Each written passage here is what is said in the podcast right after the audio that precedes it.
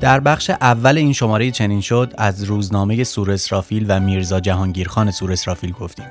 همینطور از حال و هوای مشروطه در زمانی که محمد علی شاه به تخت نشست و شمشیرش رو برای مجلس و مشروطه از رو بست و داشت خیال جمع کردن بسات مجلس رو اجرایی می‌کرد. اگر بخش اول رو نشنیدید پیشنهاد می‌کنم همین الان برید و قصه رو از اونجا شروع کنید تا همه جزئیات دستتون بیاد و اگر شنیدید آماده باشید که قرار اتفاقات زیادی بیفته. فقط همین اول کار بهتون بگم که قصهمون قصه پر آب چشم و پر خون جگر. دستمالاتون رو آماده کنید که می‌خوام قصه رو شروع کنم. من حسین صبحانی هستم.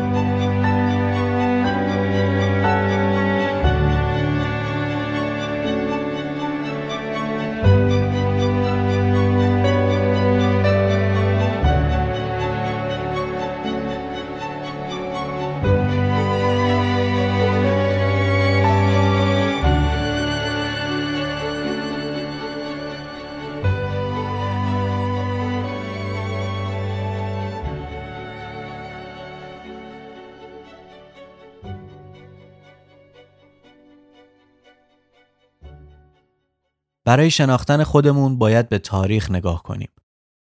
قدم زدن دور نقش جهان اصفهان، میدون توپخونه تهران یا بازار تبریز به ما کمک می‌کنه تا تاریخ خودمون رو بشناسیم. برای شناختن خودمون باید سفر کنیم و به ذهنمون اجازه بدیم که ایده های جدید رو کشف کنه. Flightio به شما کمک می‌کنه تا سفر راحت تری رو تجربه کنید. می‌تونید هر چیزی که برای سفر خودتون نیاز دارید از پرواز و هتل گرفته تا ویزا و پشتیبانی شبانه روزی رو در Flightio پیدا کنید. با Flightio فقط به تجربه کردن و کشف ایده های جدید فکر کنید.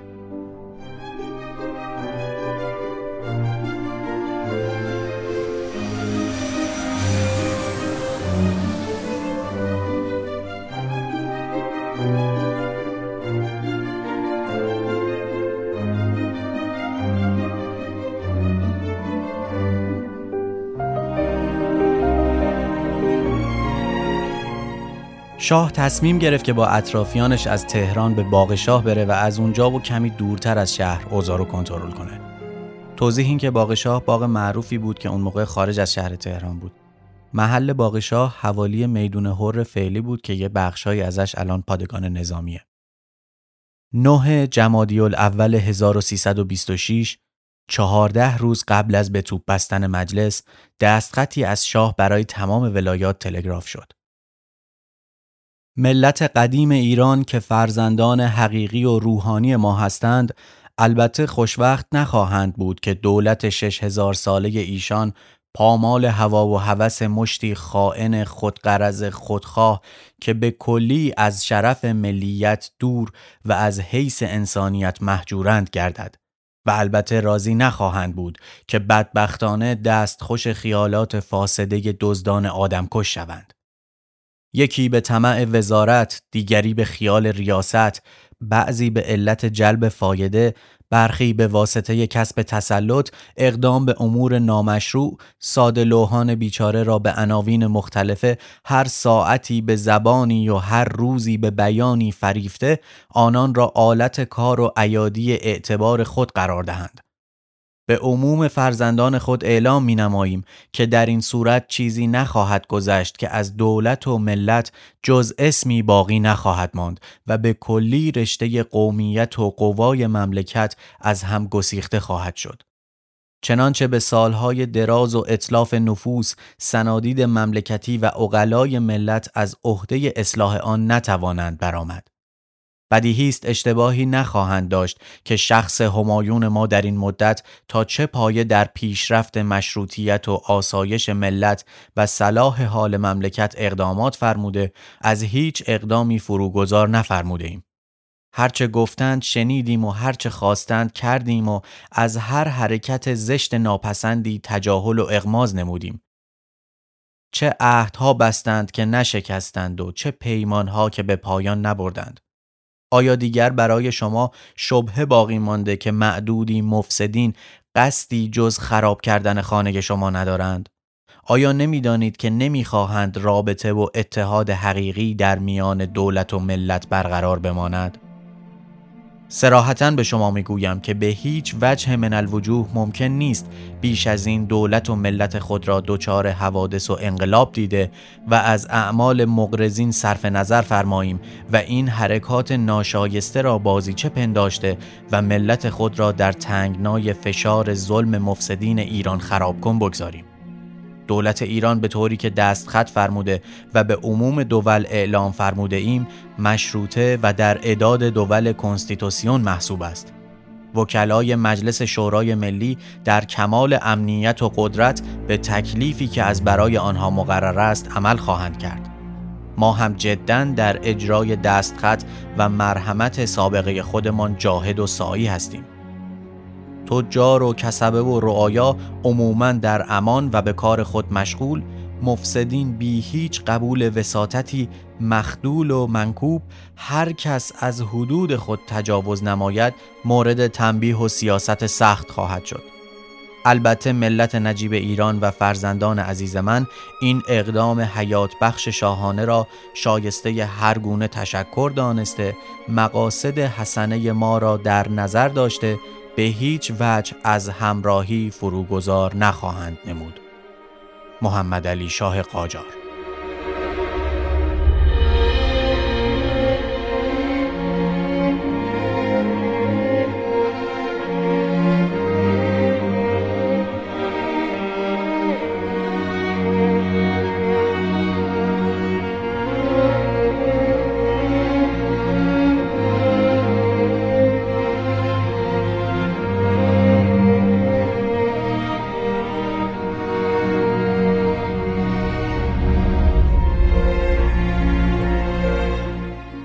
اخبار از تهران به بقیه ولایات می رسید و التهاب به همه جا سرایت می کرد. مثلا علی خان زهیر و دوله که در اون موقع حاکم گیلان بود تلگرافی به مرکز میفرسته و از وضع آشفته گیلان میگه. شاه جواب میده و بهش اطمینان میده که همه چیز تحت کنترل و اگر خبری غیر از این می‌رسه کار همین خرابکاراست. مجلس داره در کمال نظم به کارش می‌رسه و هیچ مناقشه بین دولت و مجلس نیست. اما چیزی که شاه میگه با چیزی که زهیر و دوله در ولایت تحت حکومتش می‌بینه فرق داره. زهیر و دوله تلگراف دیگه ای میفرسته. به عرض خاک پای جواهراسای اقدس شاهنشاهی خلد الله ملکهو قربان خاک پای فرقدانسای همایونت شوم از زیارت دستخط آفتاب نقط کمال مباهات و افتخار حاصل و مایه امیدواری خانزادان گشت وکلای انجمن ولایتی هم که در تلگراف خانه هستند زیارت کردند و به آواز بلند قرائت کردند. ولی اخبار تهران و سایر ولایات به قدری مردم را جری و از پدری قبله عالم معیوز کرده که ابدا به حرف خانزاد و اربده وکلا گوش نمی‌دهند و منتظر تلگراف از ساحت مجلس مقدس هستند. امروز آشوب و انقلاب اهالی بی اندازه زیادتر است. از اطراف سوار و استعداد خواستند. نایب الحکومه های جزو را می‌خواهند از بلوکات اخراج کنند. چنانچه صبح راپورت به وزارت جنگ دادم حیاتی را که به اسم مخزن در جنب امارت حکومتی است امروز اهالی گرفتند و برای جلسات خودشان مقرر داشتند. چنانچه خاطر دریا مقاطر دقتی فرماید تصدیق خواهند فرمود که اهالی گیلان از تمام ایران جریتر و موقعشان باریکتر است قبله عالم را به خالق تاج و تخت خودشان قسم می دهم که مرحمتی به خانزادان و جان نساران سلطنت فرمایید. زبانم از عرض باقی مطالب لال و قلب مبارک آینه جهان نماست. خانزاد صفا علی این نمونه است از اوضاع آشفته مملکت در روزهای منتهی به بمباردمان مجلس یا به قول بعضی از مردم یوم التوب اما برای اینکه بتونیم تصویر دقیق تری از پایتخت هم داشته باشیم بد نیست نامه ای رو که همسر زهیر و دوله ده روز قبل از یوم التوب از تهران به رشت فرستاده و اوضاع شهر رو توصیف کرده بخونیم. اما قبلش بهتون بگم که همسر علی خان زهیر و دوله تومان آقا فروغ و دوله دختر ناصر شاه و عمه محمد علی شاه بود که لقب ملکه ایران هم داشت. شخصیت جالبی که خودش می‌تونه موضوع یه شماره پادکست باشه. چه ارز کنم که چند روز است در شهر چه تزلزل غریبی است دیگر باز کار به دست مردم روزنامه نویس افتاده مردم ولگرد هرج و مرج قیامت می کنند دیروز تمام انجمنها در مجلس جمع بودند. تمام مردم ولگرد بیکار جلوی مجلس توی مجلس ازدهام غریبی بود. شاه داد اعلان کردند. جارچی جار می‌زد که اگر تا ساعت سه به غروب مانده این مردم متفرق نشوند مجلس را توپ خواهند بست. امیرعظم، زهیر و سلطان، غلام رضاخان این جوانهای شرطلب ولگرد باز رفتند پشت بام مجلس بنای سنگر بستن را گذاشتند.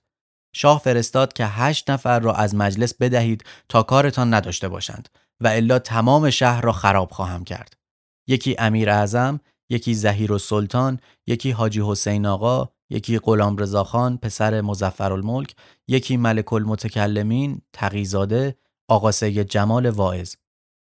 اینجا توضیح بدم که البته در منابع مختلف اسم این هشت نفر کمی با هم متفاوته ملک ایران میگه هشت نفر ولی اسم هفت نفر رو میاره و بین اون هفت نفر اسم میرزا جهانگیر خان و سید محمد رضا مساوات نیست به پالکونیک که نظم شهر با اوست سپرده شد که اینها را بگیرد و اینها هم امروز چهار پنج روز است هیچ از مجلس بیرون نمی آیند. اما زهیر و سلطان را می‌گویند خانه آقا سید محمد است. قوقای غریبی است. جارچی این جار را زد. آقا سید عبدالله، آقا سید محمد. منظور سید عبدالله بهبهانی و سید محمد تباتبایی که دو نفر از علمای معروف، خوشنام و صاحب نفوذ مشروط خواه بودند. چند نفر از وکلا پا شدند و رفتند میان مردم. گفتند که تمام متفرق بشوند و اگر نرفتید خونتان گردن خودتان است. به انجمنها گفتند روزی که ما گفتیم شاه باید از ارگ حرکت نکند برای این روز بود که خون چندین مسلمانان ریخته نشود. حالا هم می‌گوییم که ما دستی به شاه نداریم. شاه جفت یک مرغ از قفس پرید. بی خود خودتان و ما را به کشتن ندهید. متفرق شوید. تمام مردم پس از این حرفها ساعت چهار به غروب مانده یک دفعه از هم پاشیدند گریختند. خیلی می‌گویند خنده داشته که از این یک حرف که کشته خواهید شد تمام مضطربانه فرار کردند. هیچ کس دیگر در مجلس نماند. امیر اعظم و زهیر و سلطان گفتند به صدای بلند به مردم فحش زیادی دادند که بی غیرت ها از یک کلام چرا فرار می کنید اما به خرج کسی نرفت. تمام گریختند. آن چند نفر را هم که می‌خواهند بگیرند از ترس هیچ از مجلس بیرون نیامدند شبها هم در مجلس هستند اما زهیر و سلطان شبها با آقا سید محمد می رود به خانه آقا سید محمد. روزها با او می آید مجلس. زهره همهشان رفته است.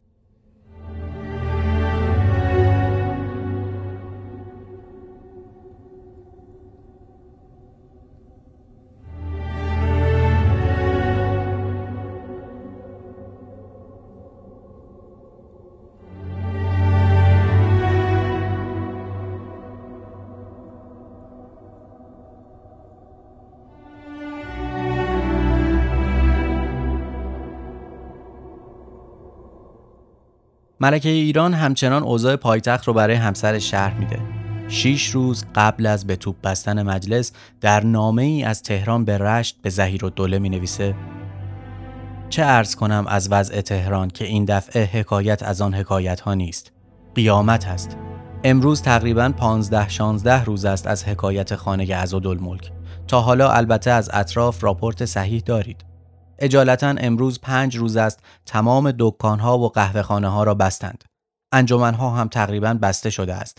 یعنی هنوز واضح خیر اما یک نفر در انجمنها نیست. تمام مشروط طلب ها یکی یکی لولهین گرفته قایم شدهاند. در مجلس بزرگ هم دیگر چندان جمعیت نیست. میدان توپخانه پر است از قزاق و قراول. قریب هزار اسب به درختهای میدان بستند. سوارها پای اسبها نشستند. یک اردو کرج زدند. یک اردو دور باغشاه است. دوازده اراده توپ به مرور تا دیروز بردند به اردوها. شاه متصل مردم را می‌خواهد پول و اسلحه می‌دهد. راستی شاه شاه شده است. تا چهار روز پیش از این شاه متصل با وزرا و اهل مجلس حرف می‌زد. چهار روز ابدا هیچ کس را پیش خودش راه نمی‌دهد. وزرا می‌روند باغ شاه اما شاه را نمی‌بینند برمیگردند. اگر ارزی داشته باشند شاه می‌گوید به امیر بهادر بگویید. او به من ارز کند. خودم ابدا وقت شنیدن مزخرفات شما را ندارم. پریروز چند نفر از وکلا رفتند باغ شاه که شاه را ببینند. شاه اجازه نداد و گفت مرخص نیستید بیایید. هرچه گفتند ارز لازم داریم. شاه گفت دو سال است حرفهای شما را شنیدم. دیگر وقت گوش کردن را ندارم. به من چه کار دارید؟ شما که می‌گویید باید شاه را معزول کرد. حالا بروید مشغول کار خودتان باشید من هم مشغول کار خودم هستم آنها برگشتند نامه ادامه پیدا می‌کنه و بعد میگه شیراز و اصفهان و آذربایجان خیلی شلوغ است مردم تهران جفت آدمهای ازادار با هم یواش یواش حرف می‌زنند. خیلی اوقات همهشان تلخ است. امروز چند روز بود شهرت غریبی داشت که قورخانه را رشتی ها از زهیر و دوله گرفتند. رشت خیلی شلوغ است. شورش کردند. قریب سه هزار نفر می‌خواستند بیایند تهران. آقای زهیر و دوله از رشت بیرون آمده جلوی سوار را بگیرد. دور زهیر حضور را هم می‌گویند اهل انزلی گرفتند. خواسته است بیاید رشت نگذاشتند. بعضی ها می گفتند فرارن آقا آمد رو به تهران. بعضی ها گفتند رفتند بادکوبه. این بود که تلگراف زدم از حال خودتان اطلاع بدهید. دیروز غروب بود که جواب تلگراف آمد. راحت شدم. حال کوچه و بازار تهران را چه ارز کنم؟ مشیر و سلطنه هم دیروز از وزارت استعفا داده است. نه اجالتا شاهی در میان است، نه وزیری، نه مجلس. تمام مردم مات و مبهوت هستند.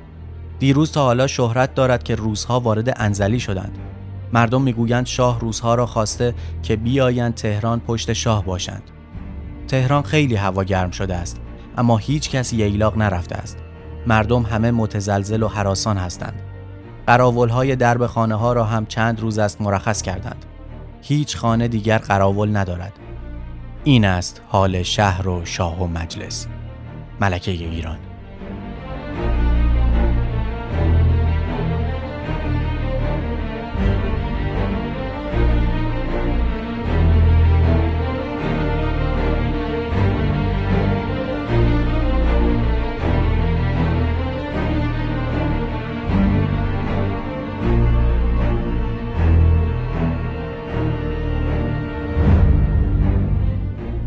چیز زیادی به عملی شدن نقشه نهایی نمونده بود. پس شاه دستخطی فرستاد برای علما در تمام ولایات.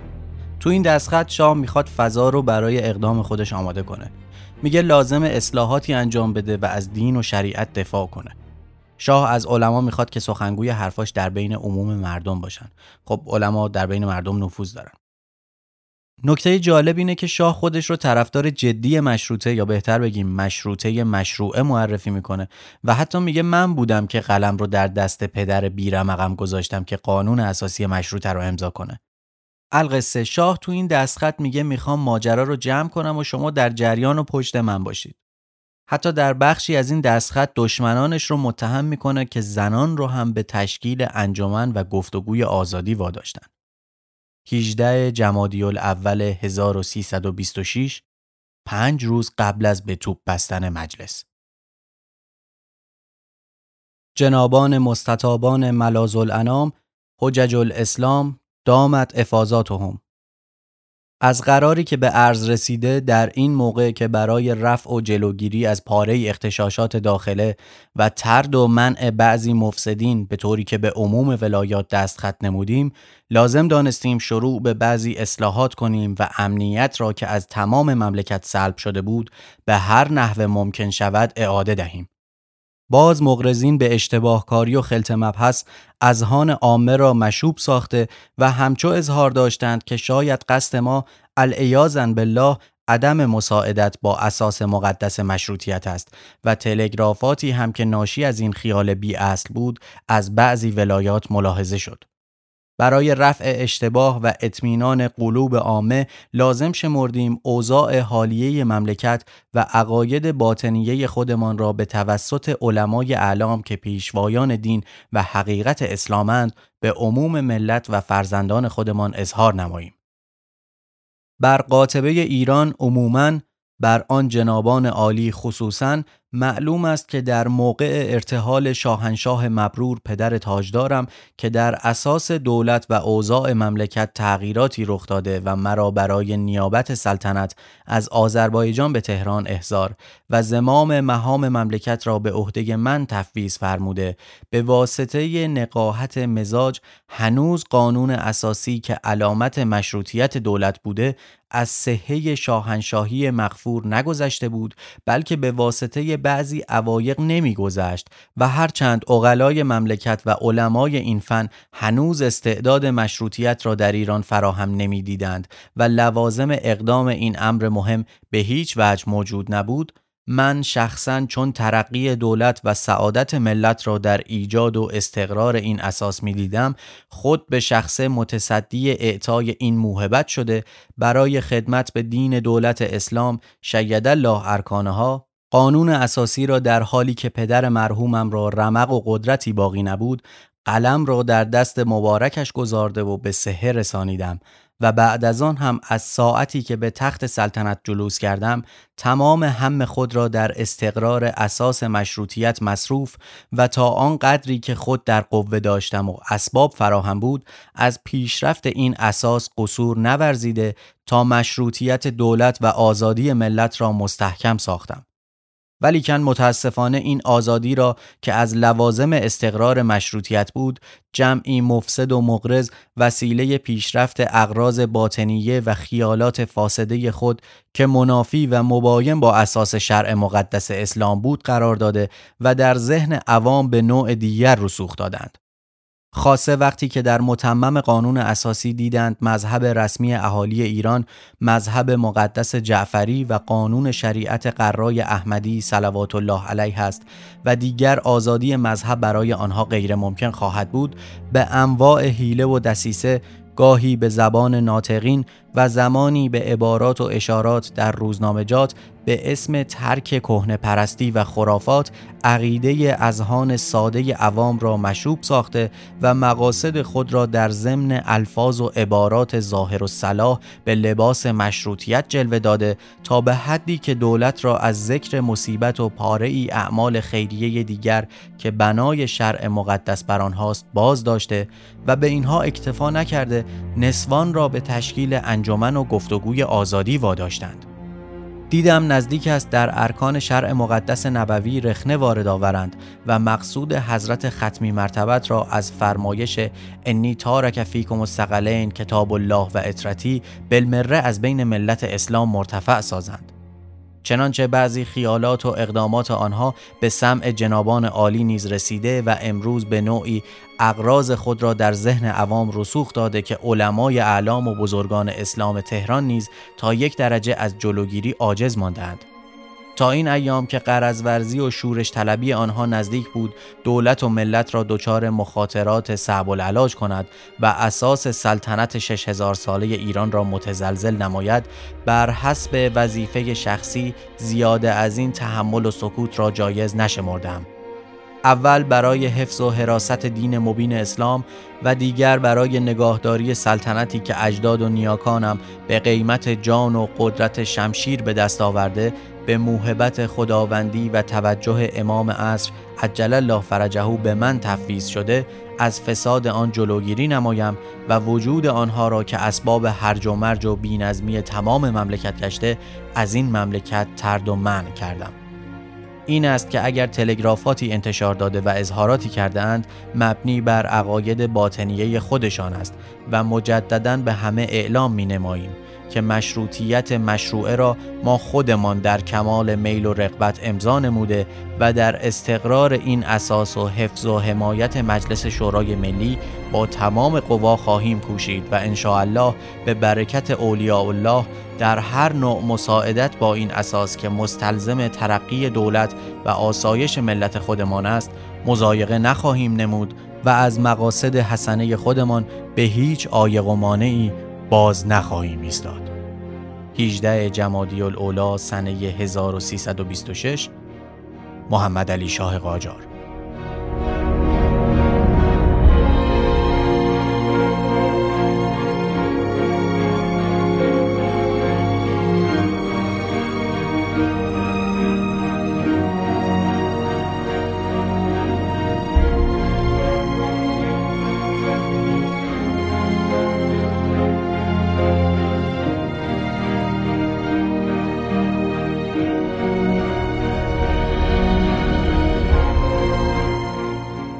اوضاع مملکت هر روز ملتهبتر می‌شد و انگار هر دو طرف خودشونو برای یه جنگ تمام ایار آماده می‌کردن.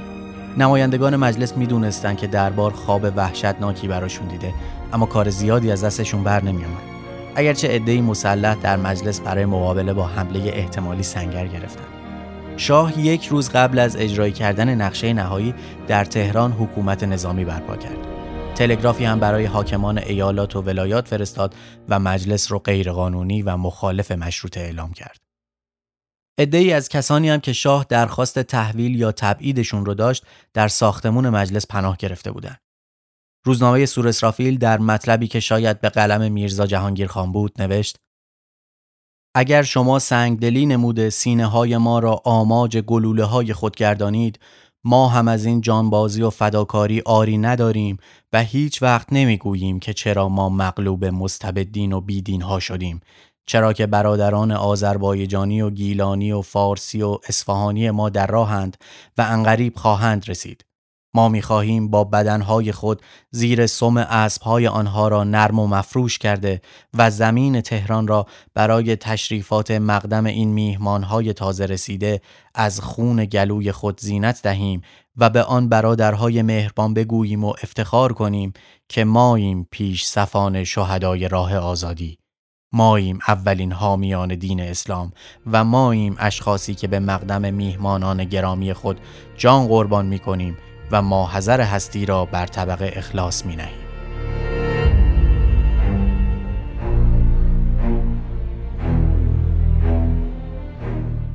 اما روز موعود یا همون یوم التوب رسید 23 جمادی الاول 1326 قمری سهشنبه دو تیر 1287 خورشیدی همون روزی که ها و سربازها به فرماندهی لیاخوف روسی ریختن توی خیابون و اطراف مجلس رو پر کردن.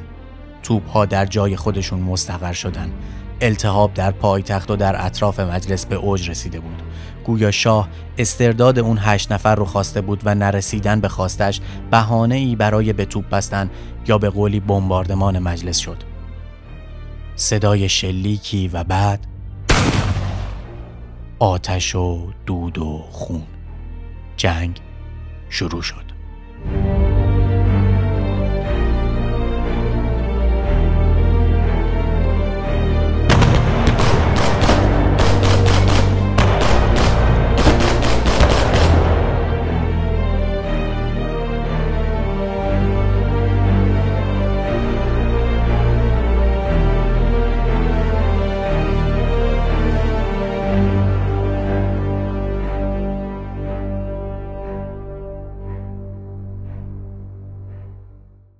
فروغ الدوله یا همون ملکه ایران که گفتیم دختر ناصر شاه و عمه محمد علی شاه بود در نامه ای که یک روز بعد از واقعه به همسرش علی خان زهیر الدوله نوشته شرحی با جزئیات از وقایع اون روز میده.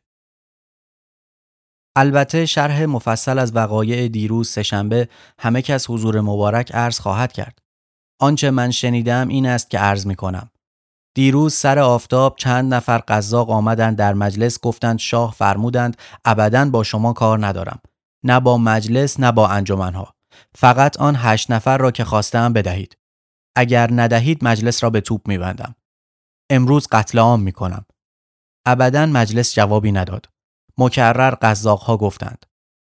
از مجلس یک دفعه تفنگ انداخته شد برای قزاقها سی تا قزاق را زدند. یکی برای شاه خبر برد. شاه فرمان به پالکونیک داد که مجلس و مسجد را توپ ببندند. یک مرتبه شهر به هم خورد. منظور از مسجد مسجد سپه سالاره که کنار مجلس بود و هنوزم هست و گویا عدهای از مشروط خواهان اونجا جمع شده بودند. یک مرتبه شهر به هم خورد. دوازده سیزده اراده توپ رفت رو به مجلس. های امیر، فوج سیلاخوری، سرباز، قزاقها دیگر چه ارز کنم که چه کردند؟ خودتان می‌دانید. دزد پی بازار آشفته می گردد.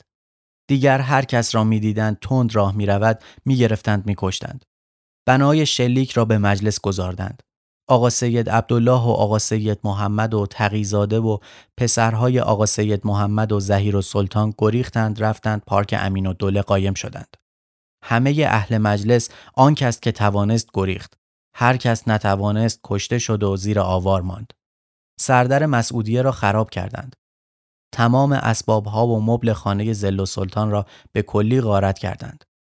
منظور امارت مسعودی است که متعلق به مسعود میرزا زل و سلطان پسر ناصرالدین شاه و عموی محمد علی شاه بود که امارت مسعودی امروز هم پاورجاست.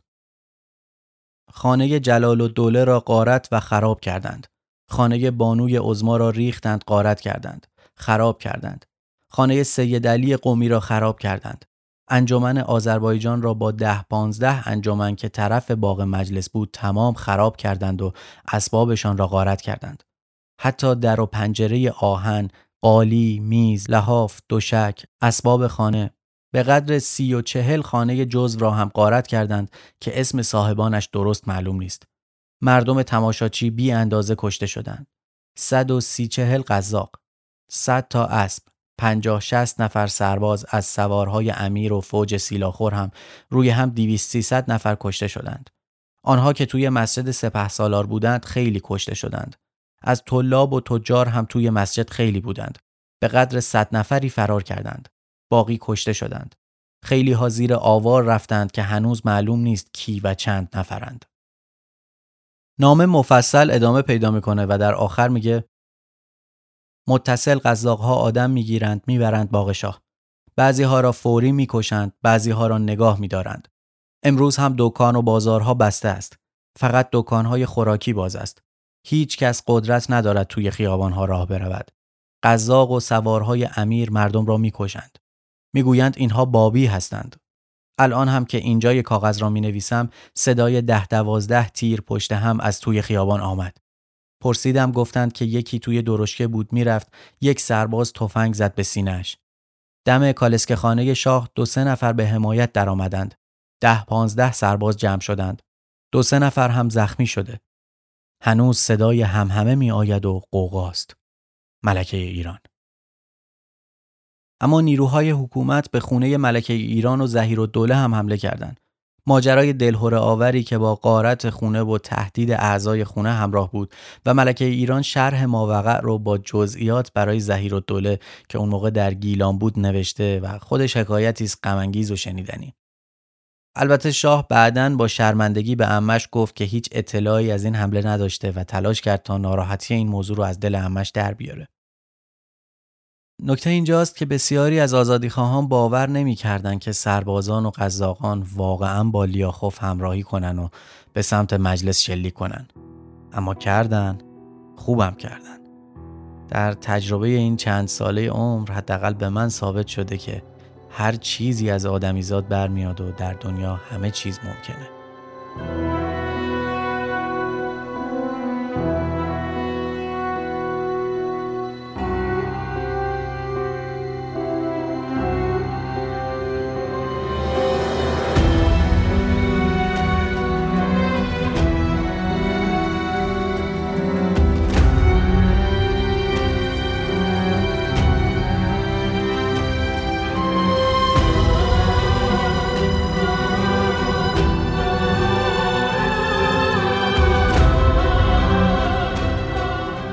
اما سرنوشت کسانی که شاه به خونشون تشنه بود چه شد؟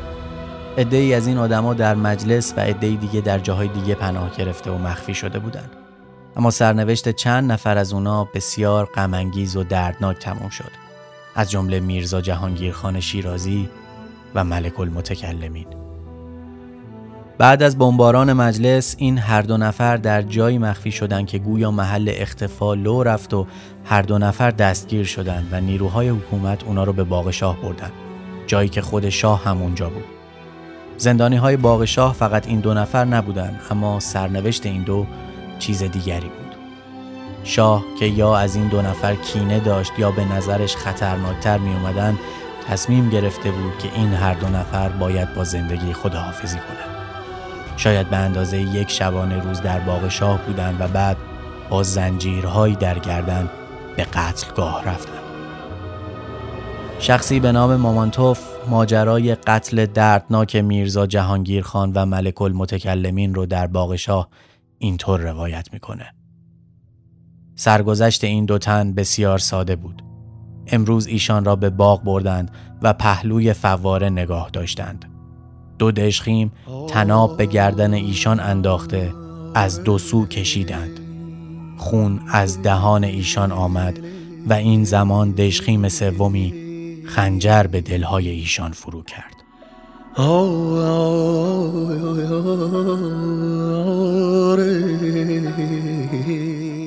نقل قولی هست که میگه میرزا جهانگیر خان درست پیش از مرگش مشتی خاک برداشت و گفت ای خاک ایران گواه باش که خون من در راه تو ریخته می شود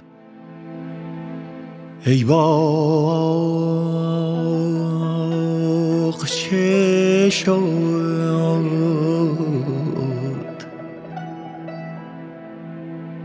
ای باغ چه شد؟ مدفن خونین کفنانه. دل دل داد.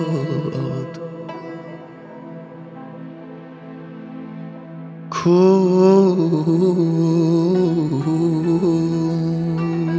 کو خاک شهیدانه کفن پیرهنانت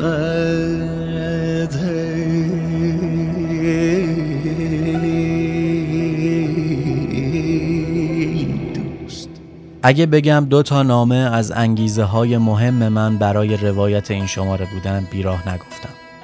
یکیش نامه یا شاید وسیعت نامه است که جناب میرزا جهانگیرخان سور اسرافیل گویا قبل از روز به توپ بستن مجلس برای امش نوشته. این نامه رو من فقط توی یکی از منابع دیدم اما چنین نامه ایه که ارادت منو به جناب میرزا جهانگیر خان صد چندان می‌کنه. تا سرب که پاشیده و تالاله که چیده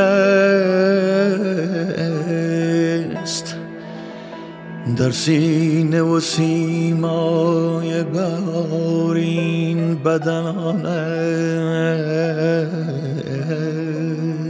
بدنانت با آن همه مهر و محبتی که با من دارید و مرا مثل فرزند از زمان ولادت در دامان خود پروراندید و خود دانستم که مرا از اولادهای خود بیشتر دوست داشته اید میل دارم که چند سطر زیل را به دقت بخوانید و آنچه نوشته رفتار فرمایید. امه عزیز مهربانتر از مادرم. عقیده مرا به خوبی می دانید که دلبستگی به زندگانی و عمر نداشتم و همیشه مرگ با شرف و افتخار را از زندگی بد بهتر می دانستم. زیرا که همواره شنیده اید که می گفتم مکررات خواب و خوراک اهمیتی ندارد و از این تکرار آدم حساس خسته و کسل می شود. امروز سعادت و اقبال فرزندان ایران بسته به تکمیل معنی مشروطیت است ولی فرزند ام الخاقان که ننگ تاج و تخت چند هزار ساله ایران است برای استقلال کام روایی سبعانه خود می‌خواهد این سعادت ما را به یک بدبختی و ذلت دائمی مبدل نماید. از دیروز تا به حال نقشه ای که ترسیم کرده آفتابی شد. فردا ما به فداکاری حاضر می شویم اگر از پیش نبردیم و کشته شدیم و خبر مرگ من به شما رسید غمگین نشوید و حول نکنید. زیرا که در راه آزادی ایران یک افتخاری برای شما و فرزندان شما به یادگار گذاشتم. مردن که از لوازم طبیعت است آدم که باید بمیرد. چرا با درد و مرض مرده باشد و به جانبازی از تعلم نشأت زندگی بد در یک چشم به هم زدن نمیرد. جهانگیر. ای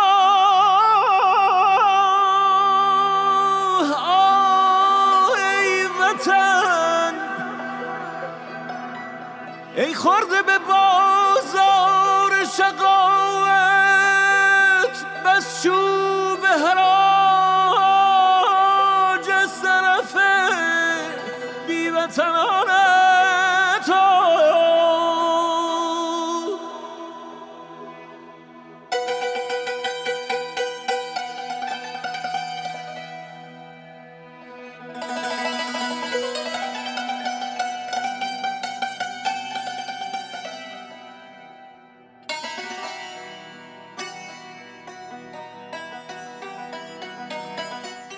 بله میرزا جهانگیرخان شیرازی معروف به سور اسرافیل. وقتی که هنوز سی و چهار ساله نشده بود به دست حکومت به مرگی فجی کشته شد تا یه داغ دیگه تا همیشه رو سینه این مملکت بمونه. رگبار گرفتان گه و بارید زهر سو بر سینه و سر نیزه و شمشیر و سنانت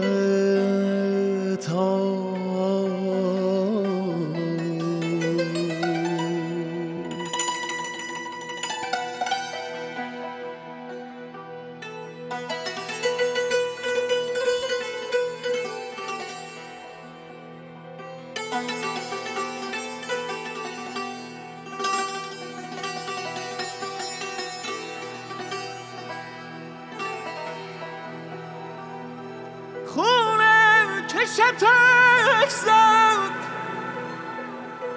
خونه چشتک زد. ز پدرها و پسرها. بر صبح یتیمان شب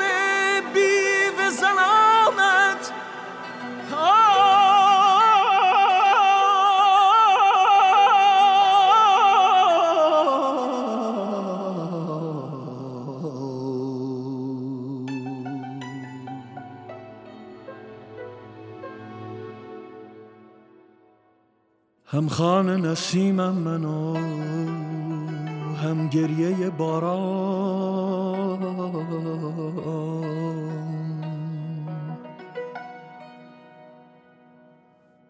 در ماتم سرخ سمن و یاسمنانت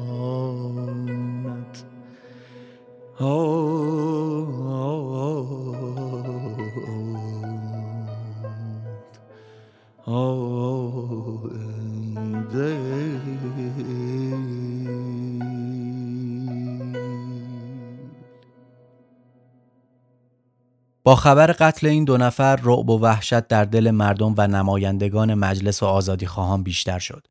به طوری که عده‌ای به سفارت انگلیس پناه بردن و اونجا بست نشستن.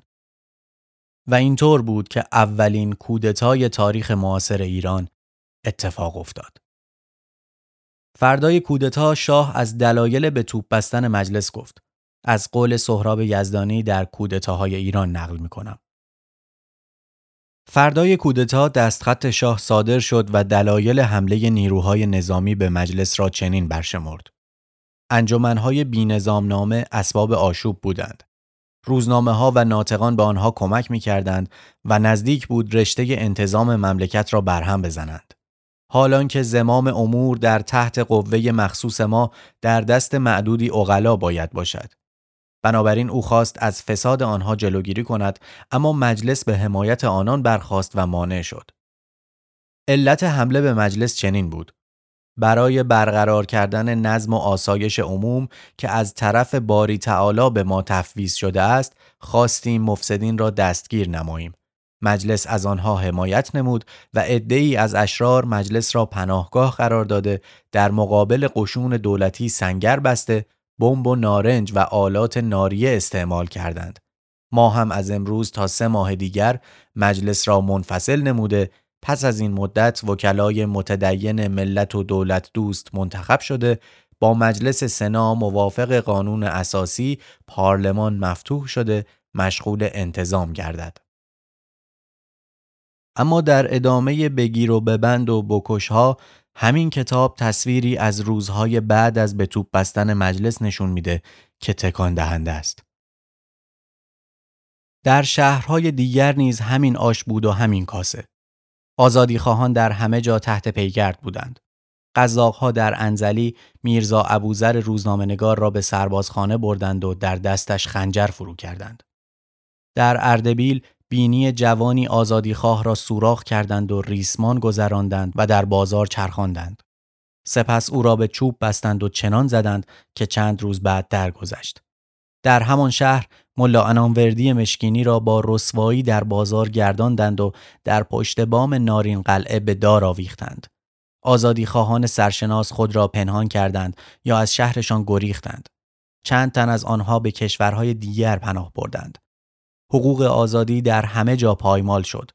در تهران و چند شهر دیگر چاپخانه ها را شکستند و دفتر روزنامه ها را تاراج کردند. جلوی انتشار روزنامه ها را گرفتند. انجمنهای ایالتی و ولایتی از کار باز ایستادند. انجمنهای ملی در همه شهرها و روستاها بسته شدند. ای را به اتهام برپا کردن انجمنها به حبس انداختند. به این ترتیب مقدمه فصلی از تاریخ مشروطیت فراهم آمد که به نام استبداد صغیر شناخته می شود.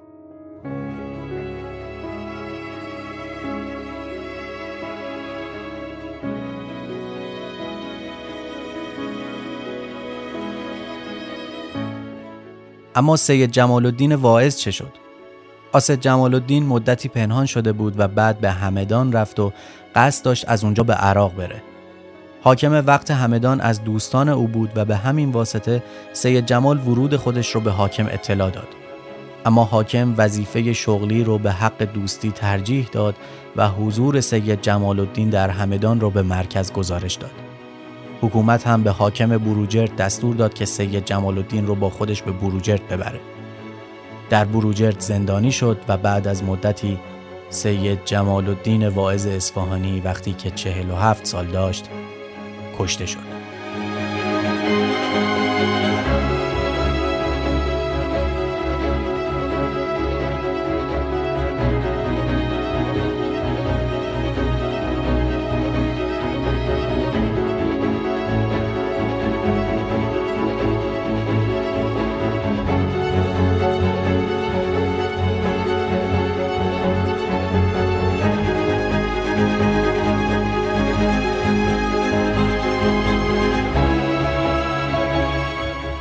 بعد از خرابی مجلس شاه همچنان ادعا می کرد که به مشروطه وفاداره و حتی وعده داد که تا سه ماه دیگه مجلس جدید رو تأسیس می‌کنه.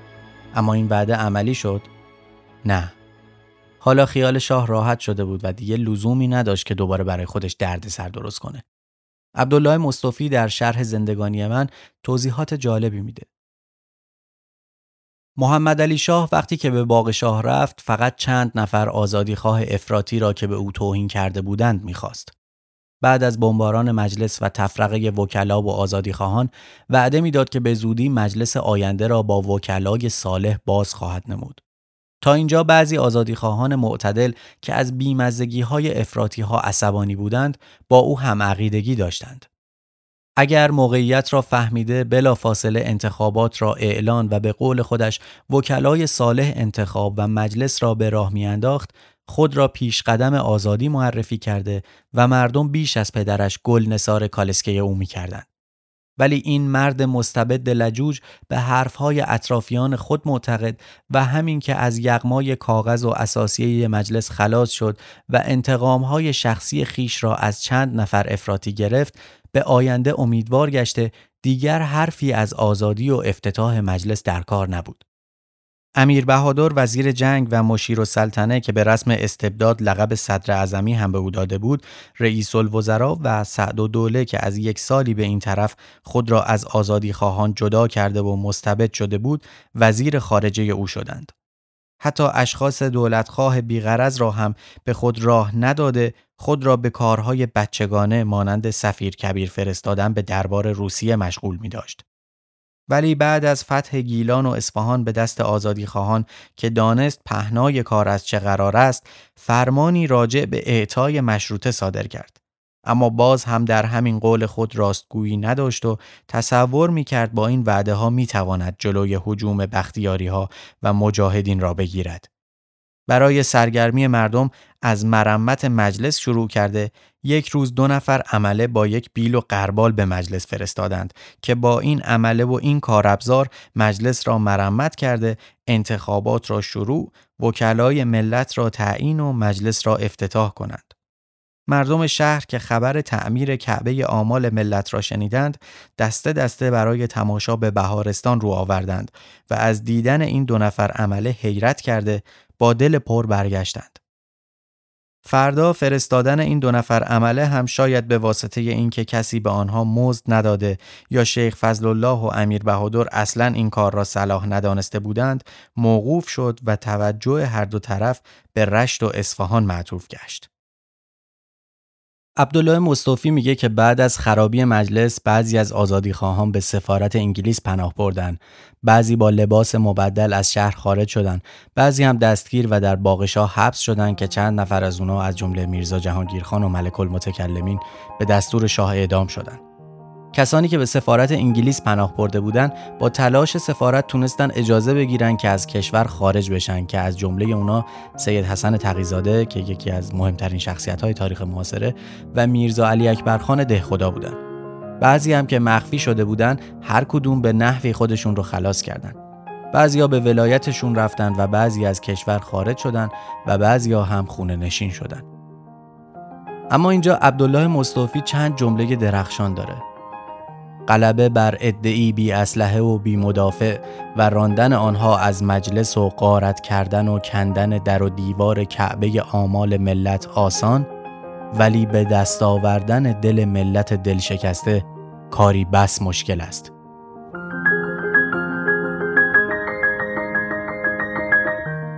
این جمله آخر یادتون باشه یه جای دیگه هم بهش می‌رسیم.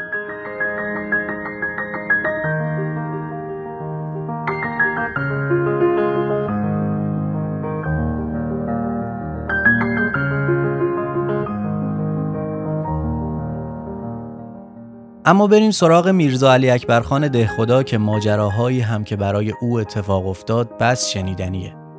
گفتیم که روزنامه سور اسرافیل ستونی داشت به نام چرند پرند که دهخدا در اون به زبان تنز نقدهای تند و تیزی با امضای دخو علیه دربار می نوشت. میشه حد زد که در باقی بخشای روزنامه هم دست داشته. در مجموع روزنامه سور اسرافیل بیپروا بود و به سراحت از شاه و اطرافیان بدگویی می‌کرد.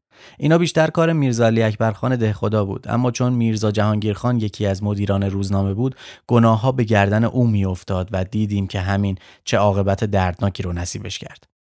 اما این دلیل نمیشه که دهخدا از عواقب احتمالی کاراش در امان باشه. مثلا اجازه بدید که یه بخشی از چرند پرند آخرین شماره سور اسرافیل که سه روز قبل از به توپ بستن مجلس منتشر شد رو براتون بخونم. مردی که یک من ریش توی روش است ببین دیروز به من چه می‌گوید. می‌گوید دولت می‌خواهد این قشون را جمع کند مجلس را توپ ببندد. خدا یک عقلی به تو بدهد یک پول زیاد به من. آدم برای یک امارت پی و پاچین در رفته از پشت دروازه تهران تا آن سر دنیا اردو می‌زند؟ آدم برای خراب کردن یک خانه پوسیده عهد سپه سالاری آنقدر علی بلند، علی نیزه، لبویی، جگرکی، مشتی، فعله و حمال خبر می کند. به به. احمقی گفت و ابلهی باور کرد. خدا پدر صاف صادق بچه های تهران را بیامرزد. یکی دیگر می‌گوید شاه می‌خواهد اول با این قشون همه باغ شاه را بگیرد بعد قشون بکشد برود مهرآباد را بگیرد ینگی امام را بگیرد و بالاخره همه ایران را بگیرد من می‌گویم مرد آدم یک چیزی را نمی‌داند. خب بگوید نمی‌دانم. دیگر لازم نیست از خودش حرف در بیاورد. شما را به خدا این را هیچ بچه ای باور می کند که آدم پول خرج بکند قشون قشون کشی بکند لک و لک راه بیفتد توی عالم و دنیا که چه خبر است؟ می‌روم مملکت خودم را که از پدرم به من ارث رسیده و قانون اساسی در خانواده من ارثی کرده از سر نو بگیرم. این هم شد حرف. والله اینها نیست. اینها پلیتیک است که دولت می‌زند. اینها نقشه است. اینها اسرار دولتی است. آخر بابا هر حرفی را که نمی‌شد عالم و آشکار گفت. من حالا محض خاطر دلقایمی بعضی وکیل ها هم شده باشد می‌گویم. اما خواهش می‌کنم مرگ من سیویل های دخو را تو خون دیدید این مطلب را به فرنگی ها نگویید که بردارند زود بنویسند به مملکت هاشان و نقشه دولت ما را به هم بزنند. می‌دانید دولت می‌خواهد چه بکند؟ دولت می‌خواهد این قشون را همچه یواشکی به طوری که کسی نفهمد همانطوری که عثمانی به اسم مشروط طلبهای وان قشون جمع کرد و یک دفعه کاشف عمل آمد که می‌خواهد با روسیه جنگ کند دولت ما هم می‌خواهد یواشکی این قشونها را به اسم خراب کردن مجلس و گرفتن سگ جمال و ملک و هرچه مشروط طلب یعنی مفسد هست جمع بکند. درست گوش بدهید ببینید مطلب از کجا آب می‌خورد. آن وقت اینها را دو دسته کند. یک دسته را به اسم موتی کردن ایل قشقایی و بختیاری بفرستد به طرف جنوب. یک دسته را هم به اسم تسخیر کردن آذربایجان بفرستد به طرف شمال. آن وقت یک شب توی تاریکی آن دسته اولی را در خلیج فارس یواشکی بریزد توی ده بیست تا کرجی و روانه کند به طرف انگلیس و از این طرف این یکی دسته را هم همینطور آهسته و بی صدا باز دمدمه های صبح قلقلک و بار و بونه سفره نان و هرچه دارند بار کند روی چهل پنجاه تا اولاغ و از سرحد جلفا از بیراهه بفرستد به طرف روسیه. آن وقت یک روز صبح زود ادوارد هفتم در لندن و نیکولای دویم در پترزبورگ یک دفعه چشمهاشان را وا کنند ببینند که هر کدامشان افتادند گیر 20 تا غلام قرج داغی.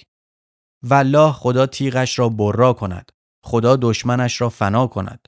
این هم نقشه شابشال است که کشیده اگر نه عقل ما ایرانی ها که به این کار نمی رسد که. شیطان می‌گوید هرچه داری و نداری بفروش بده این سربازها در این سفر مال فرنگ برات بیاورند. برای اینکه هم کرایه ندارد هم گمرک. صد تومنش سر می‌زند به 500 تومن. خدا بده برکت. یک دل هم می‌گویم خودم برم. اما باز میگم نکند شابشال بدش بیاد. برای اینکه فکر بکند بگوید این بدزاد حالا پاش به فرنگستان نرسیده آنجا را هم مشروطه خواهد کرد. خدا سفر همهشان را بی خطر کند. دخو.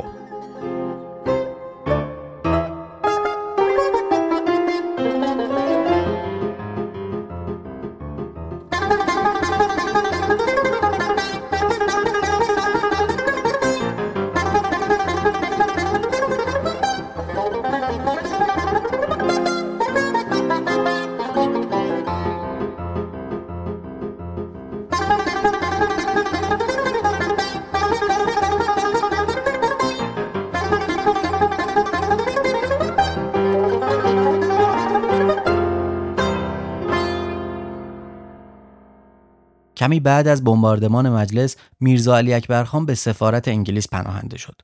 به خدا با تلاش سفارت اجازه گرفت که به سلامت خاک ایران را ترک کنه و بعد از حدود یک ماه از ایران خارج شد و به اروپا رفت.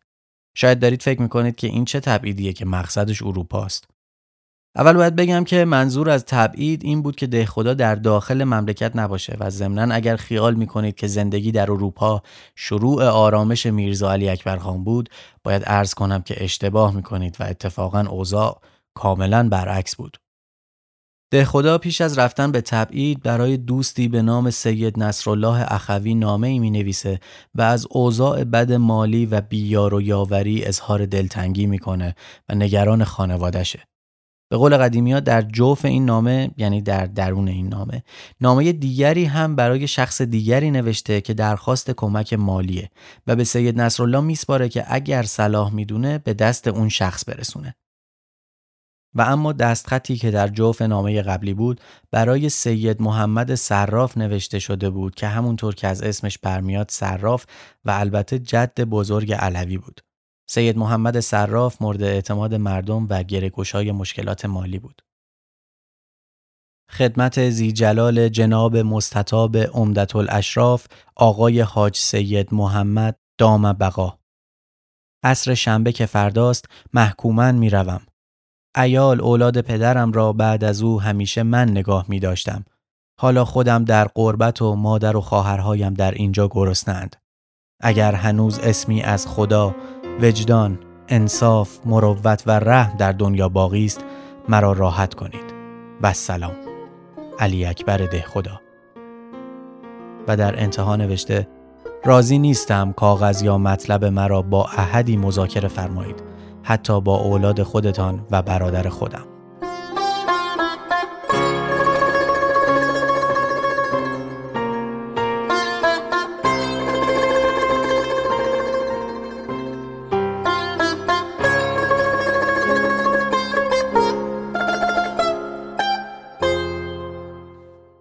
خدا به اروپا رفت اما دوری از وطن دلیلی نبود که به خاطرش از مبارزه دست بکشه.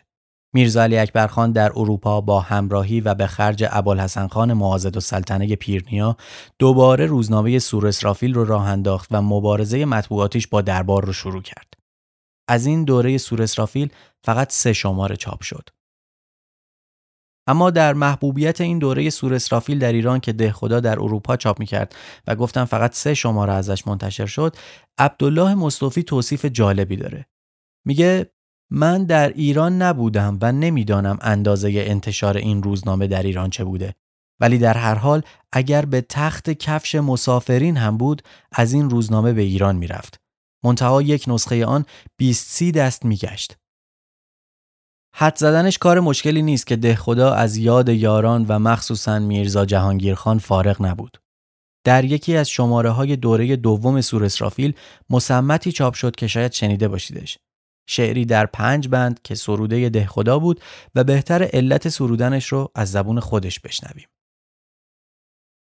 نامه دوست یگانه من هدیه برادری بیوفا به پیشگاه آن روح اقدس اعلا در روز 22 جمادی الاولای 1326 قمری مرحوم میرزا جهانگیرخان شیرازی رحمت الله علیه یکی از دو مدیر سور اسرافیل را قزاقهای محمد علی شاه دستگیر کرده به باغ شاه بردند و در 24 همان ماه در همانجا او را به تناب خفه کردند.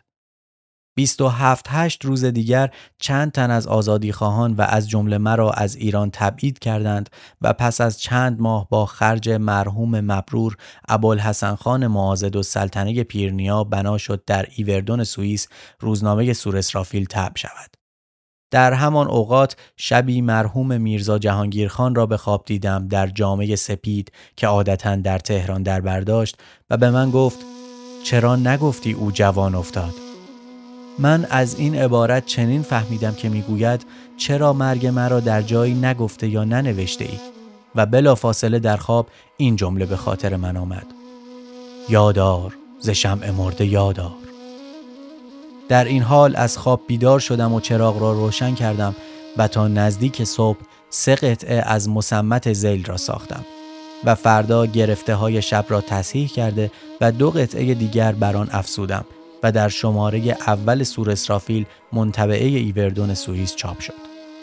عین الف ده خدا.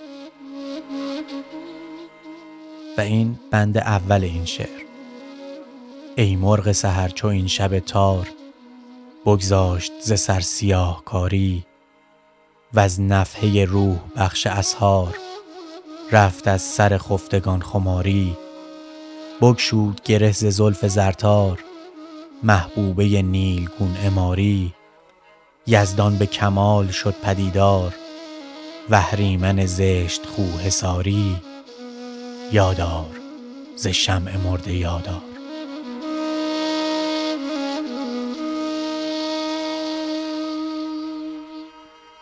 ای مرغ سهر چو این شب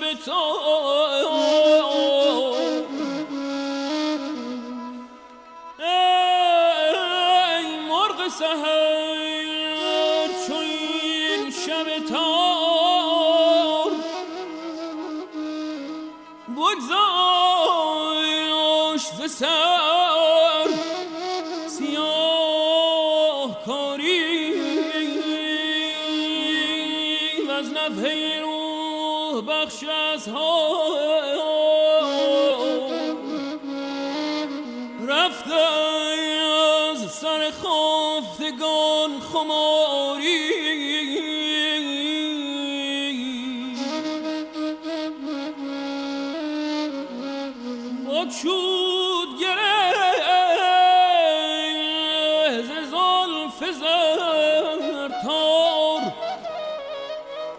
محبوبین گون اماری یزدان به کمال شد پدیدار. وحری هریمن زش خوه حسایی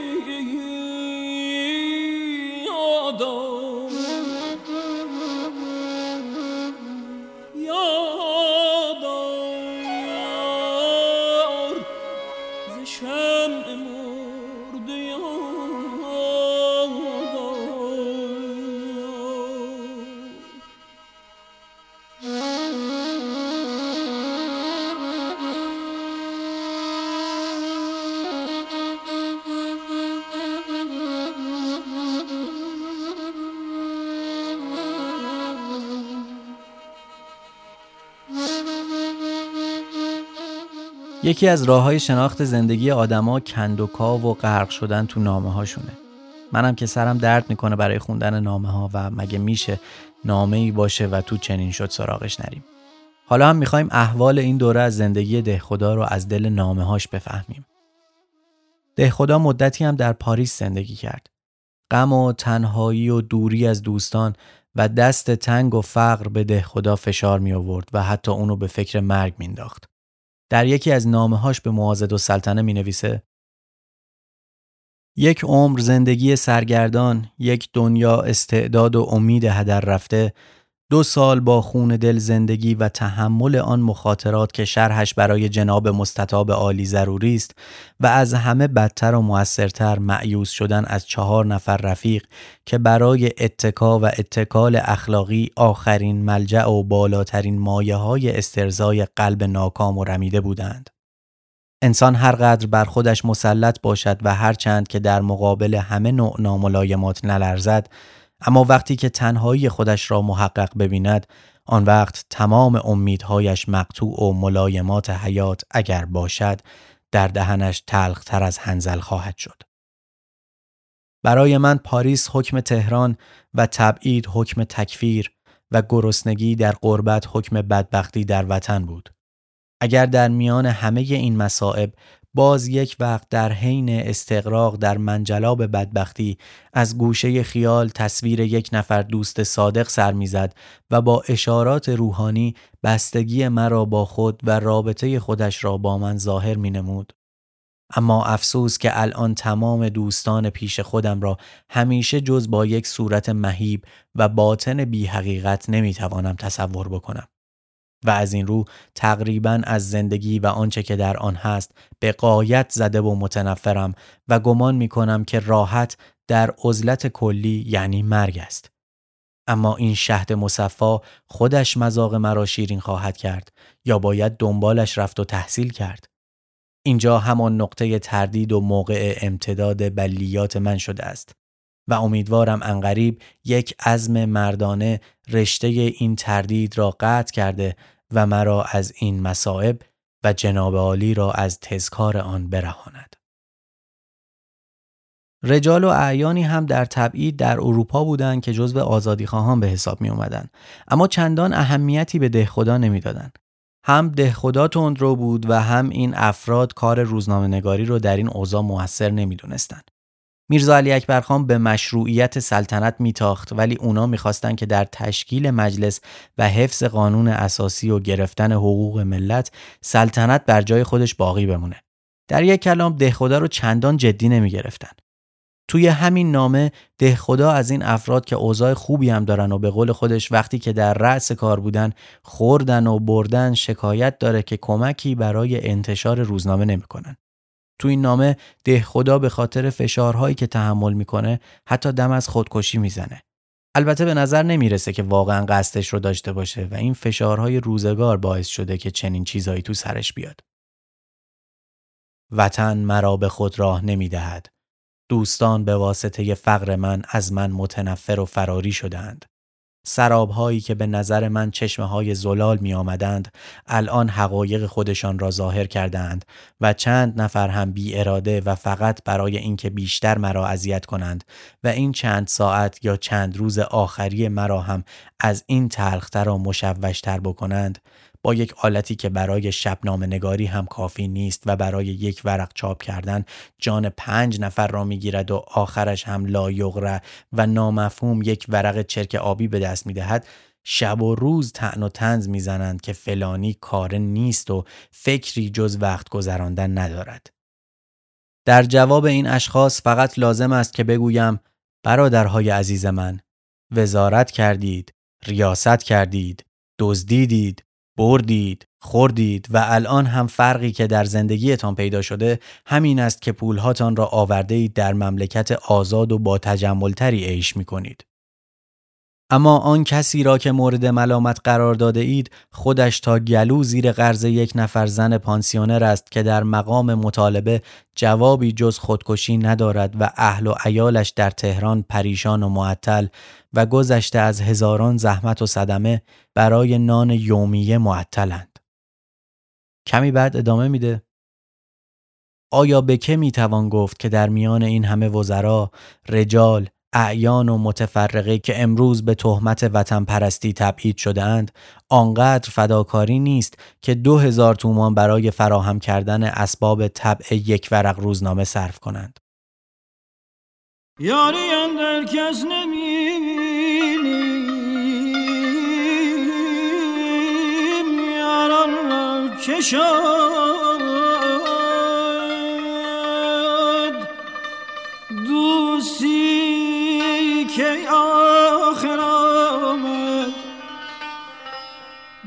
دوستداران را کشاد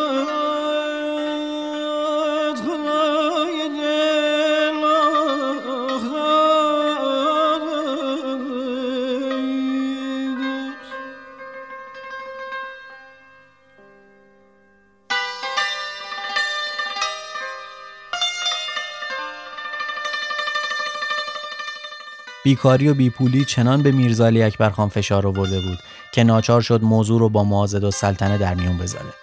هرچند اونقدر عزت نفس داشت که تأکید کنه هیچ کس از این موضوع چیزی نفهمه. در نامه دیگری به معاضد و سلطنه می نویسه این بنده بدون هیچ پرده باید عرض کنم که از کسرت بیکاری دیگر نزدیک است دیوانه بشوم و هنوز هم مطمئن نیستم که آیا بعد از اینها هم کار منظمی پیدا خواهم کرد یا نه. اجالتا کسرت بیپولی که تقریبا پیش از رسیدن به هر کاری می‌خواهد عذر ما را از مدرسه بخواهد. بعد از 100 فرانک پول تلگراف های متعدد دادن 800 فرانک از آخرین پول مایه امید بستگان تهران از سفارتخانه رسید. قریب 400 فرانک به پانسیون مغروز بودم دادم و 100 فرانک از بابت 200 فرانک قرضی که از پول امیر اعظم به دبیرالملک داشتم دادم. 100 فرانک هم به مرور از زید و امر گرفته بودم. مابقی را هم یک لاحاف و و یک ویستون زمستانی خریدم و الان بدون هیچ خجلت چون چیزی از شما پنهان ندارم عرض می کنم سه روز است که با نان و شاه بلوط می گذرانم. ولی استدعا می کنم که این عرایز مرا به کسی ابراز نفرمایید. اینها اسرار من است که می خواهم بعد از مرگ من هم مخفی بماند. تو همین نامه ده خدا از خانومی فرانسوی حرف می‌زنه که گویا شاعر و نویسنده است و خیلی به ایران علاقه داره و البته ندیده به ده خدا عاشق شده. می‌خوان با همدیگه کنفرانسی درباره ایران ترتیب بدن و شهرت این خانم در عالم مطبوعات باعث میشه که صحبت زیادی در این باره در روزنامه های فرانسه بشه و همین صدای این کنفرانس و در واقع صدای ایران رو به گوش دنیا میرسونه. البته ما نمی‌دونیم که میرزا علی اکبرخان و این خانم فقط روی کنفرانس کار می‌کردن یا نه که البته به ما هم ربطی نداره. دیگر از کارهایی که خیلی مهم است و انقریب تمام افکار اغلای فرانسه و اقلام روزنامه نگارهای اینجا را که تا به حال ساکت ماندند به حرکت می آورد تحریک کردن یکی از خانمهای شاعره و نویسنده مشهور اینجاست که بر حسب گفته خودش ندیده به من عاشق بوده است و روزنامه سور اسرافیل را در دبا و رو و دوموند مزلمان و ژیل بلاس و لژورنال و روو اسلامیک و چندین روزنامه دیگر ترجمه کرده است. این خانم در فرانسه نسبت به ایران همان احساسات را دارد که جناب پروفسور براون در لندن. اجالتا دوازده روز است که روزی 6 7 ساعت با این خانم مشغول ترتیب یک کنفرانسی درباره ایران هستیم. این کنفرانس که تقریبا در هفت هشت مجلس خواهد شد مرکب است از اطلاعات کامله ای از تاریخ و اخلاق و آداب ایرانیان و از تغییرات مختلفه ای که در ازمنه متفاوته برای ایران دست داده و از موافقت نامه ای که اسلام حقیقی با اصول عصر حاضر دارد و نیز از تغییراتی که ایران به اسلام داد و آن را موافق حال و مشرب خود کرد.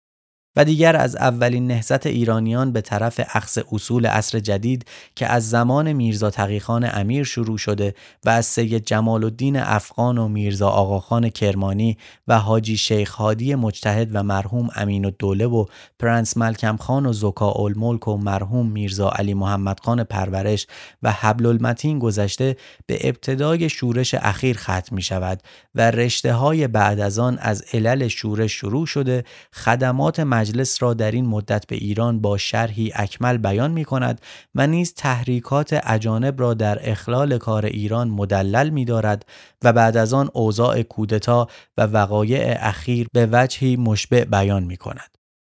این خانم به واسطه شهرتی که در عالم مطبوعات دارد تمام روزنامه نگارها، رجال بزرگ، نویسنده های کاری و علما را تقریبا به این کنفرانس ها دعوت خواهد کرد که تقریبا در هر مجلس قریب هزار نفر از این قبیل اشخاص خواهد بود. و البته می‌دانید که چه اثری این اطلاعات صحیحه در اینجا خواهند بخشید و بعد از آن که در روزنامه شروع به کار شد چطور زود به تمام دنیا سرایت خواهد کرد. برای اینکه چنان که مسبوقید فقط روزنامه های فرانسه است که بین المللی و عالمگیر است و روزنامه های سایر بلاد هرچه هم که مهم باشد از دایره دیپلمات های دون تجاوز نمی کند. اما ترتیبات کنفرانس هم باعث نشد که ده خدا از رنجهاش فاصله زیادی بگیره. باری اگر بلودها پر اشتلم نکنند و سلامت مزاج تا آن وقت که این کارها تمام شود زیاد از دست نرود گمان می کنم که با این تنهایی و قد چوگان شده گویی بزنم و بعد از آن هم از خدا خواهش کنم که پیش از تحمل ننگ خودکشی مرگ طبیعی بیاید و از این ناملایمات یک دفعه راحتم کند. و کمی بعد میگه باری کار رفقا هم تمام خراب است. الان در پاریس تقریبا بنده دبیرالملک میرزا قاسم خان و اسدالله خان یک حال داریم. جز آنکه آنها باز تکیگاهی به جایی دارند و امیدی از آتیه برای خود تصور می کنند و از این رو در پانسیون مانده طوری زندگی می کنند. به عکس این بنده که از ترس زیاد شدن قرض پانسیون را رها کرده و اینک در منزل جناب شیخ محمد خان قزوینی به قدر پهن کردن یک رخت خواب روی زمین آن هم فقط در شب جا آریه کردم و با سه فران کنیم پول که الان در کیف یعنی آنچه که پول در تمام دنیا دارم می‌خواهم محمد علی شاه را از سلطنت خل کرده و مشروطه را به ایران عودت بدهم. جناب دبیرالملک هم محرمانه باشد پولهای امیر اعظم را با کمال تفنن خرج تئاتر و گردش های شب کردند و بیچاره الان فقط به شام و ناهاری که در پانسیون دارد قناعت کرده است. تصدقت شوم. از شوخی بگذریم. کار من خیلی سخت است. غیر از سه فران کنیم در کیف و امید رجعت جناب دیگر ابدا ملجع برای خود نمی شناسم. ولی آمدن جناب عالی هم حالا نه ممکن است و نه من در صورتی که می بینم قدری کار از پیش برده اید صلاح می دانم. در این صورت منتها تا دو روز دیگر من بتوانم خودم را با این مبلغ نگاه دارم. استدعا می کنم اگر به حیات من اهمیتی می گذارید اقلا 150 فرانک با اولین پست برای من بفرستید یعنی قرض بدهید. این که می گویم قرض بدهید شوخی نمی کنم. برای اینکه در عوض یا برایتان خدمت خواهم کرد یا اقلا یک روز ولو در روزنامه های خارجه باشد استخدامی پیدا کرده می پردازم. خانم مذکور اصرار دارد که مرا در ماتم برای نوشتن چرند پرند مستخدم کند. منظورش همون خانمیه که با هم کنفرانس داشتن. اما من همین را هم در صورتی که ممکن باشد بسته به اجازه شما می‌دانم. برای اینکه اگر در صدد نوشتن سور اسرافیل باشید آن وقت من نمی‌توانم برای هر دو کار بکنم و زیر قرارداد ماتن هم نمی‌توان زد. قربانت شوم. البته کوتاهی نکنید. اقلا به قدر مخارج یک ماهه برای من بفرستید تا خودتان بیایید. از دبیرالملک کارسازی نمی شود قربانت علی اکبر ده خدا. و در انتها می نویسه استدعا می کنم کاغذ مرا به احدی نشان ندهند و اگر از جناب حاجی میرزا آقا امیدی هست دنبال کنید. شاید مفید فایده باشد. قربانت می روم منتظر اولین پستم. آب حیوان تیرگون شد. آب حیوان تیرگون شد. خزر زرخ بی کجاست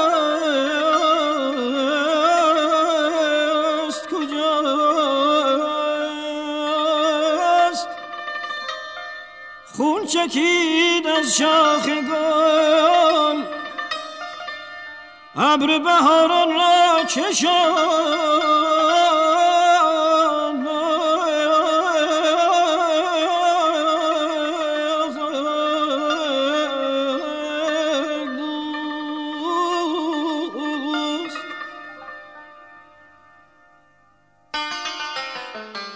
اما نکته جالبی که دهخدا در نامه دیگری به معاذ و سلطنه بهش اشاره می‌کنه لزوم تفکیک قوای عقلی و قوای عملی در راه مبارزه است.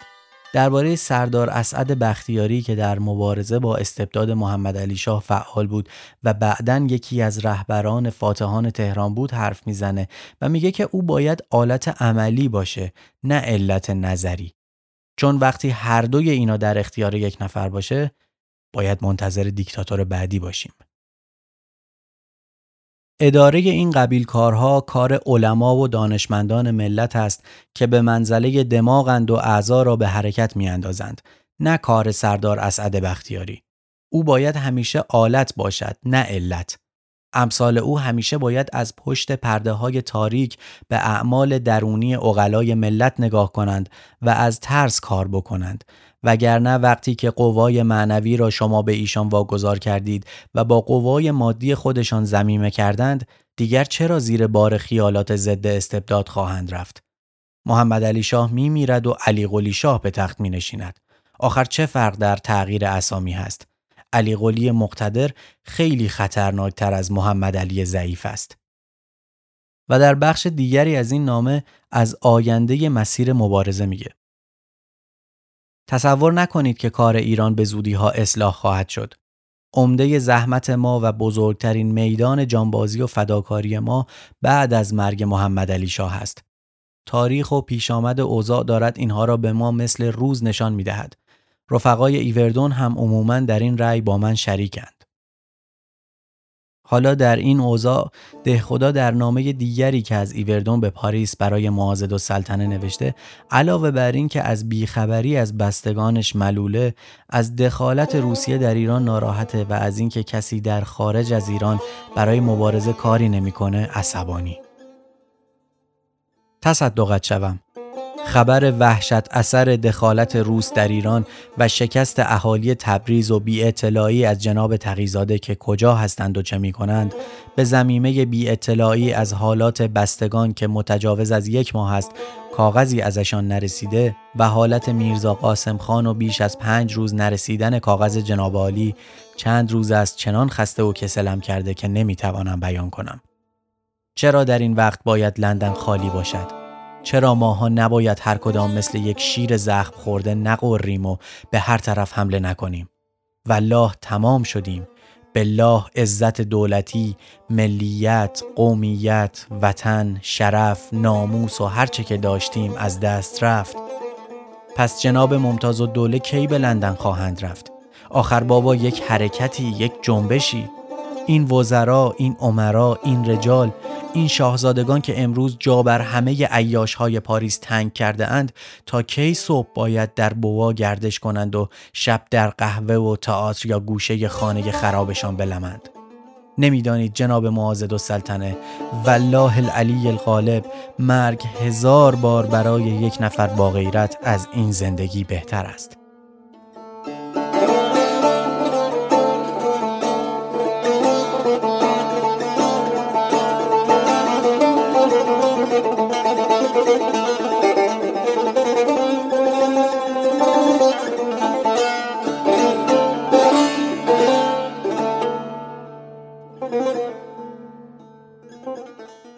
اما دهخدا در نامه دیگه باز هم به معاذد و سلطنه پیرو صحبتهایی که قبلا با او در میون گذاشته حرف از تغییر تابعیت خودش می‌زنه. البته ما از سابقه این بحث اطلاعی نداریم. چیزایی که دهخدا در این باره میگه جالبه و در ضمن من متوجه نشدم که منظور دهخدا گرفتن تابعیت کجاست. اگر در خاطر مبارک باشد کرارن من در سر این یک اصل عمده خودم مذاکره کردم و گفتم که به عقیده من مسئولیت خانواده بر هر مسئولیتی و حتی مسئولیت وطن مقدم است. برای اینکه وطن را همان مجموعه خانواده ها تشکیل می دهد و باز وقتی که عرایز محرمانه سابقه این بنده را که در باب تغییر تابعیت خودم عرض کردم با اینکه نسبت گرفتاری های من با صدمات حضرت والا نسبت کوه و کاه است به خاطر بیاورید تصدیق خواهید فرمود که برای حفظ بقیه دارایی خود و اخوان و حفظ جان اهل و اولاد امروز برای ایشان جز توسل به تبعیت خارجه هیچ چاره ای نیست. این بود که در اولین دقیقه مورت بنده رأی تصدیقی خودم را دادم و گمان می کنم که یک دقیقه زودتر این کار باید انجام بشود. و اگر کسی واقعا عشق وطن دارد تغییر یک ورقه خشک و خالی که اسم آن پاسپورت باشد تغییری در ماهیت او نخواهد داد.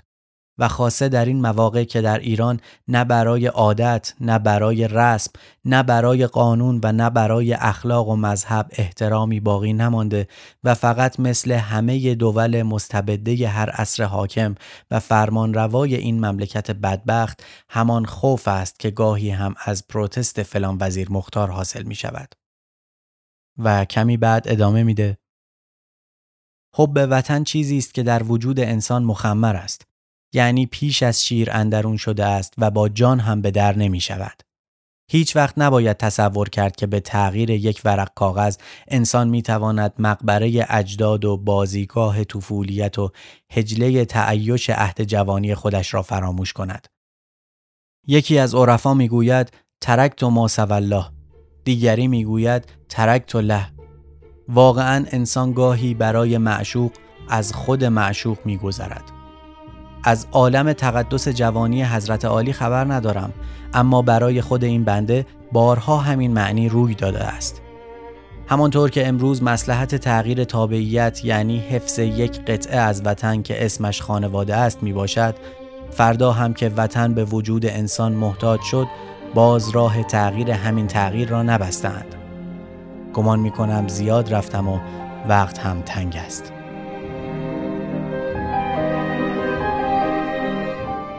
اجازه بدید میرزا علی اکبرخان قزوینی رو فعلا در اروپا تنها بذاریم و قصه رو همینجا نگه داریم.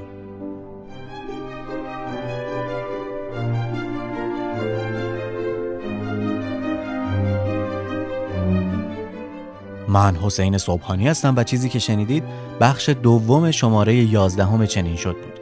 ادامه این روایت رو در بخش سوم و آخر خواهید شنید که در اون از قصه غمانگیز یکی دیگه از قهرمانان این دوره حرف می‌زنیم و البته عاقبت محمد علی شاه رو خواهیم دید.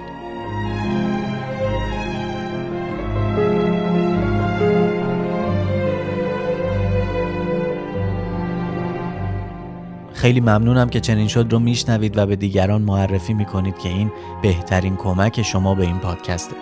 ولی اگر خواستید از چنین شد حمایت مالی هم بکنید می‌تونید سراغ لینک مربوط به این کار رو در توضیحات این شماره بگیرید.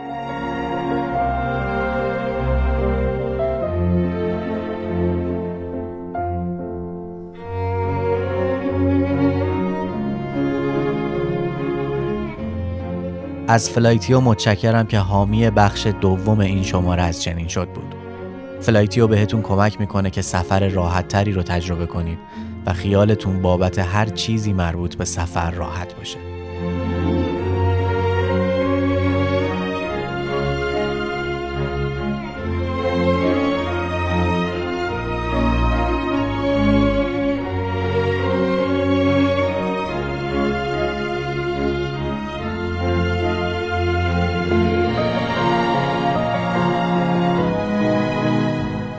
از معراج قنبری ممنونم که زحمت طراحی لوگو و کاورهای چنین شد به عهده او بوده. صفحه اینستاگرام چنین شد رو یادتون نره چون در اونجا مطالب بیشتری درباره هر شماره رو خواهید دید. خداحافظ.